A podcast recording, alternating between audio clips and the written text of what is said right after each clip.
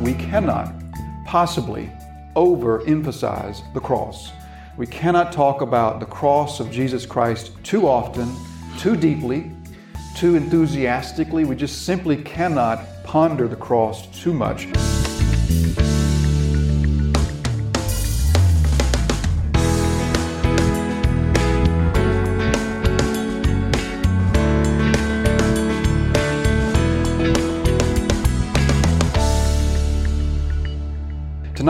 Grab your Bible. I want to um, invite you tonight to join me in two places. So you can go ahead and be finding these two places. The first of these will be John chapter 3. We will begin in John chapter 3 and then we'll go from there to Numbers chapter 21. Most of you can probably find John 3 pretty easily. Numbers is maybe a little bit less familiar. It's the fourth book of your Bible. So just find Numbers 21 Maybe stick a piece of paper there or a finger bulletin. And then join me in John chapter 3. We're going to begin here looking at, and his name is Nicodemus. And we're going to begin by looking at him. And as we begin here, I just want to sort of set the context by saying to us that we will be looking at two passages that are among the most unique passages of the scripture, particularly the John 3 passage. In John chapter 3, Jesus is going to have a conversation with Nicodemus that, as far as I can tell, is the only conversation of its type in all of Scripture. Jesus had lots of conversations with lots of different people. He had conversations with his antagonists, his enemies, as they tried to attack his teachings and attack him personally, attack his disciples. He had lots of conversations with them.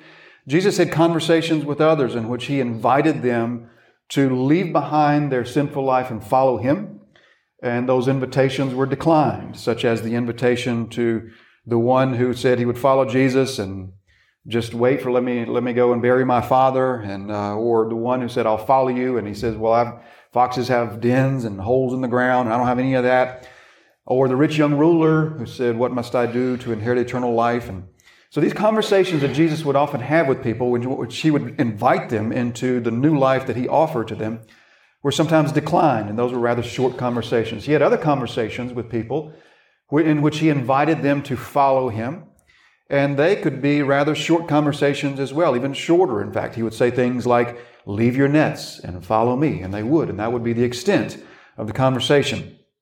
So he had lots of conversations with lots of different people, but to my knowledge, he only had one conversation with one individual, at least one that's recorded in our scriptures, in which he reasoned with a man who was being called by God to believe, and Jesus reasoned with him as to why he should believe and how he could believe. This is, of course, the conversation that he has with Nicodemus. So we'll begin there, and then as we turn from there to Numbers 21, Numbers 21 is also a climactical passage for us because Numbers 21 is the climax, it's the high point of the whole book. That passage will be familiar to us when we go there as well. Now, as we begin, um, let's just remind us, ourselves of something that we all know very well, and that's this that we cannot possibly overemphasize the cross.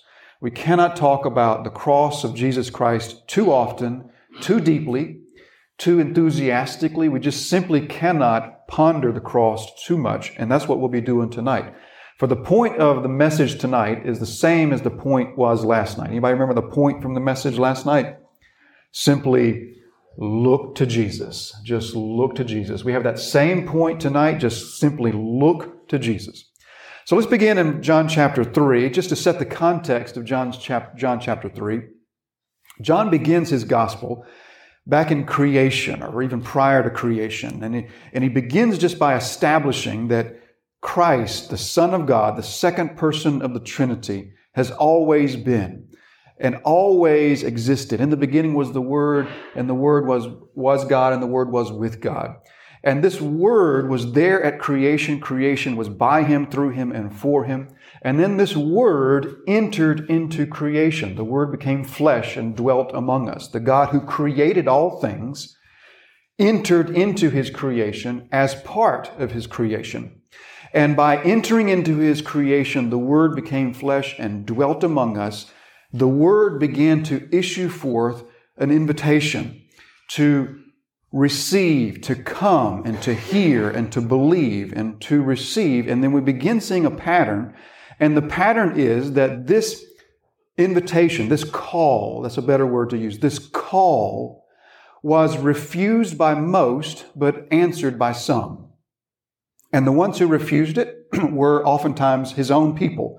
Sometimes the one who answered it was his own people. The ones who refused it were sometimes not what would have been considered his own people, and oftentimes they were. Uh, they, those who would answer it were also not considered his normal people, or the people that he would come to, such as, for example, the two examples that come first in John's Gospel, which would be Nicodemus, to whom we'll look tonight, which would have been considered one of his own, a Jew, one of his own, a Pharisee. And that, that call upon Nicodemus will be answered. And then after this comes the call to the Samaritan woman at the well, someone that would, who would have not been considered one of his own, and she hears and she comes. But then nevertheless, most who hear this call will refuse it because that's emphasized by John throughout chapter 1. Chapter 2, he came unto his own, and his own did not receive him. But to those who did receive him, he gave the power to be called children of God or sons of God. So we see this theme being built, and the theme is that the call goes to all people, but it is refused by most. It is rejected by most, but it is received by some. And then we find the first miracle of Jesus' ministry. The first miracle was the turning of the water to wine at, at the wedding at Cana. Now, the wedding at Cana, the miracle that took place there, the turning the water to the wine, is an illustration of what will follow after that. Because the turning of the water to wine, the point of that miracle is the point of replacement the, the point of displacing the old and replacing it not only with the new, but with the new that's far better than the old. The old water is displaced and replaced by the wine that is far better than the water that was in there before.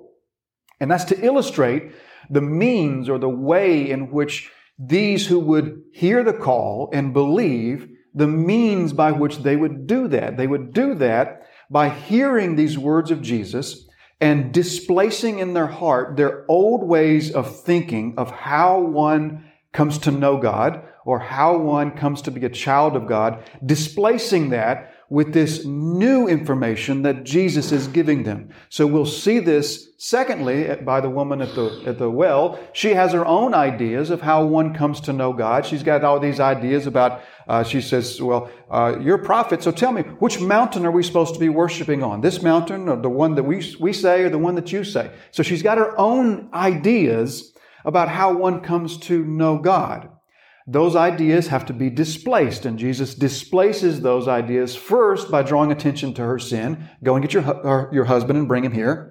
Oh, you don't have a husband? Oh, okay. You've been living with five different men and so on, so on and so forth. So she has to have her ideas displaced by Jesus' confrontational words.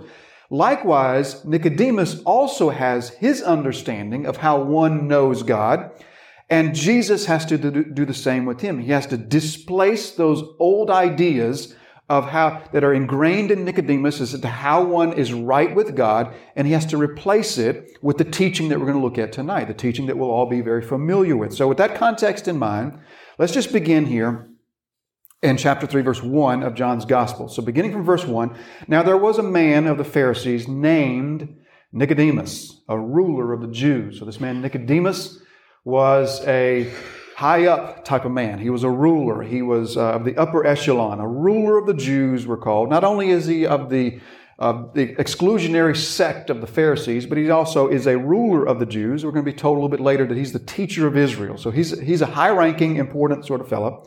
Verse 2 This man came to Jesus by night. So as he comes to Jesus by night, sometimes it is thought, well, we're told that he comes to Jesus by night because he is maybe at the beginning point of listening and believing to Jesus, but he doesn't yet have the courage to come out in the day and be seen with Jesus in the day. And so he comes by night, by the stealth of night, because he doesn't yet have that boldness in him to come by day. So sometimes that is often pointed out. Other times, other people would say, well, no, it, he, the reason he comes to Jesus by night is just because that's how things were done, because Nicodemus is a busy guy. He's a ruler of the, he's the ruler of the Jews. He's the teacher of Israel. And like a lot of people, he's busy with other responsibilities during the day, and the night would have been the only time he had to come. We think of, uh, for example, when Paul was in Corinth, and Paul is teaching the Corinthians there in, in Corinth, and, and we read that he was a tent maker by day and that he would teach at night. And so oftentimes that would be just like our, our lives today. When there's something, you've got responsibilities during the day, but then you, when there's something else to do, you do it at night. We don't know which it was. Either way, it really, it really doesn't make much of a difference. I would just encourage all of us not to get too attached to one way or thinking of the other because we're not told specifically why it was he came by night. We just know he came to Jesus. This man came to Jesus and he came by night and he said to him, Rabbi, we know that you are a te- you are a teacher come from God, for no one can do these signs that you do unless God is with him. So that's a true statement. He makes this true statement. No one can do these signs unless God is with him. And that's the point of all the signs that Jesus does. That's the point of his teaching. That's the point of his mighty works. We are told that the mighty works that Jesus performed, as well as the mighty works that the apostles performed, the purpose of all of these signs and wonders was to affirm and to validate the message and the messenger. That's the point of the miracles. Hebrews chapter 2, we read these words How shall we escape if we neglect such a great salvation? It was declared at first by the Lord, and it was, speaking of the salvation, it was attested to us by those who heard, while God also bore witness by signs and wonders and various miracles and by gifts of the Holy Spirit. So he says, this salvation was proclaimed to you and it was attested by God. And the way that God attested it was through signs and wonders that validated the message. Or Acts chapter 2 and verse 22, men of Israel, hear these words. Jesus of Nazareth, a man attested to you by God with mighty works and wonders and signs that God did through him in your midst. So there Peter says, he's preaching this, this sermon, and he says, you yourselves saw the mighty works, and what the mighty works did was attest to you the validity, the genuineness of the man Jesus and the words that Jesus spoke. Or for uh, also, for example, Matthew 11, we think of Jesus' response to John the Baptizer.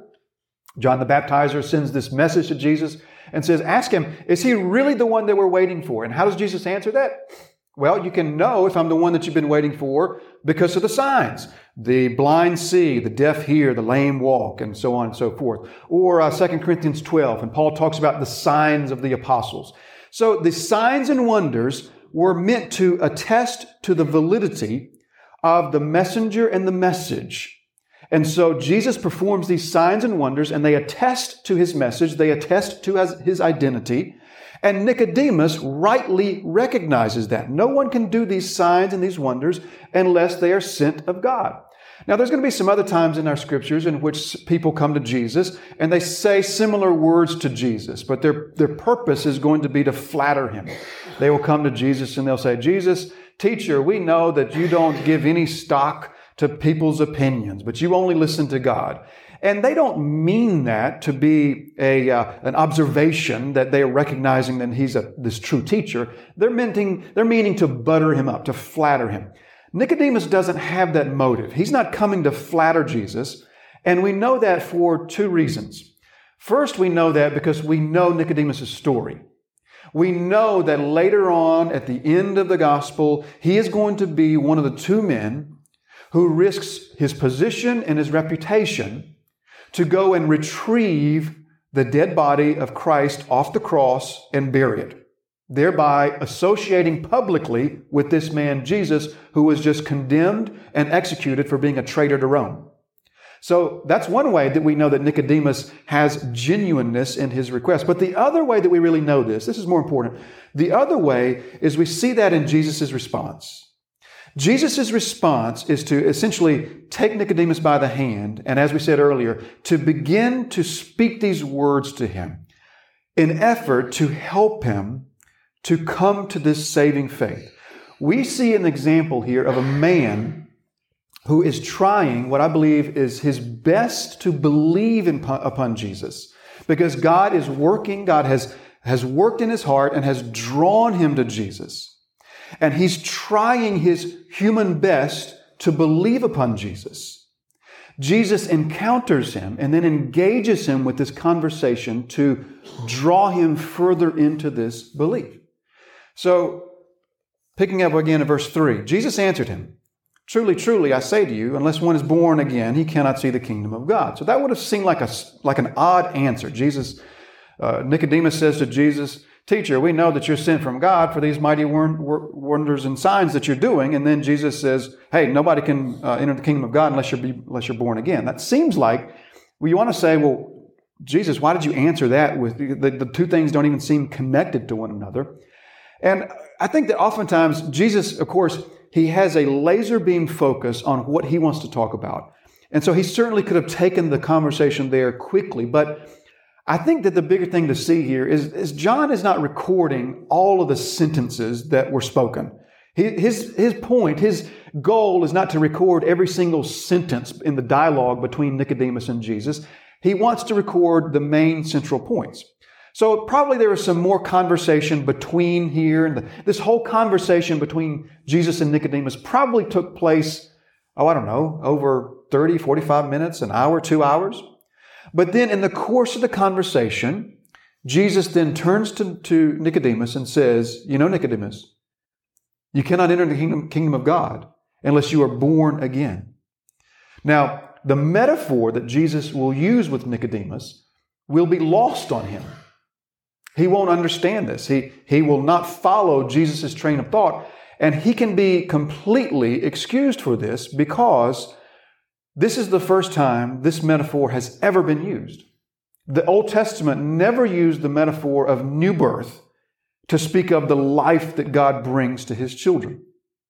And in fact, this metaphor is only going to be used one more time by Peter. In 1 Peter chapter 1 verse 23, Peter will say, "Since you have been born again, not of perishable seed but of imperishable." So that's the only other occasion in which there is a clear reference in which the metaphor of new birth is used to describe the conversion of a sinner to be a child of God. There are a couple of other places where it's alluded to. For example, uh, we think of uh, 2 Corinthians 5 and verse 17 when Paul says, If anyone's in Christ, he is a new creation or new creature. And that sort of alludes to a new birth. Or Romans 5, where Paul speaks of being buried with Christ in his baptism and raised to walk in newness of life. That also alludes to a new birth. But outside of that, this and the words of Peter are the only times that your Bible speaks of conversion as a new birth or being born again. So, Nicodemus, we can certainly understand why he's going to struggle with this metaphor. But what the metaphor is saying to him, what Jesus' words are saying to him, are essentially three things. He's going to say, first of all, this new birth is non optional. Truly, truly, I say to you, unless one is born again, he cannot see the kingdom of God. So, this is non optional, Nicodemus. This is a required prerequisite. Secondly, Jesus is going to say that this new birth is a work, it's a matter of the Spirit, and ultimately, this work of the Spirit is beyond you.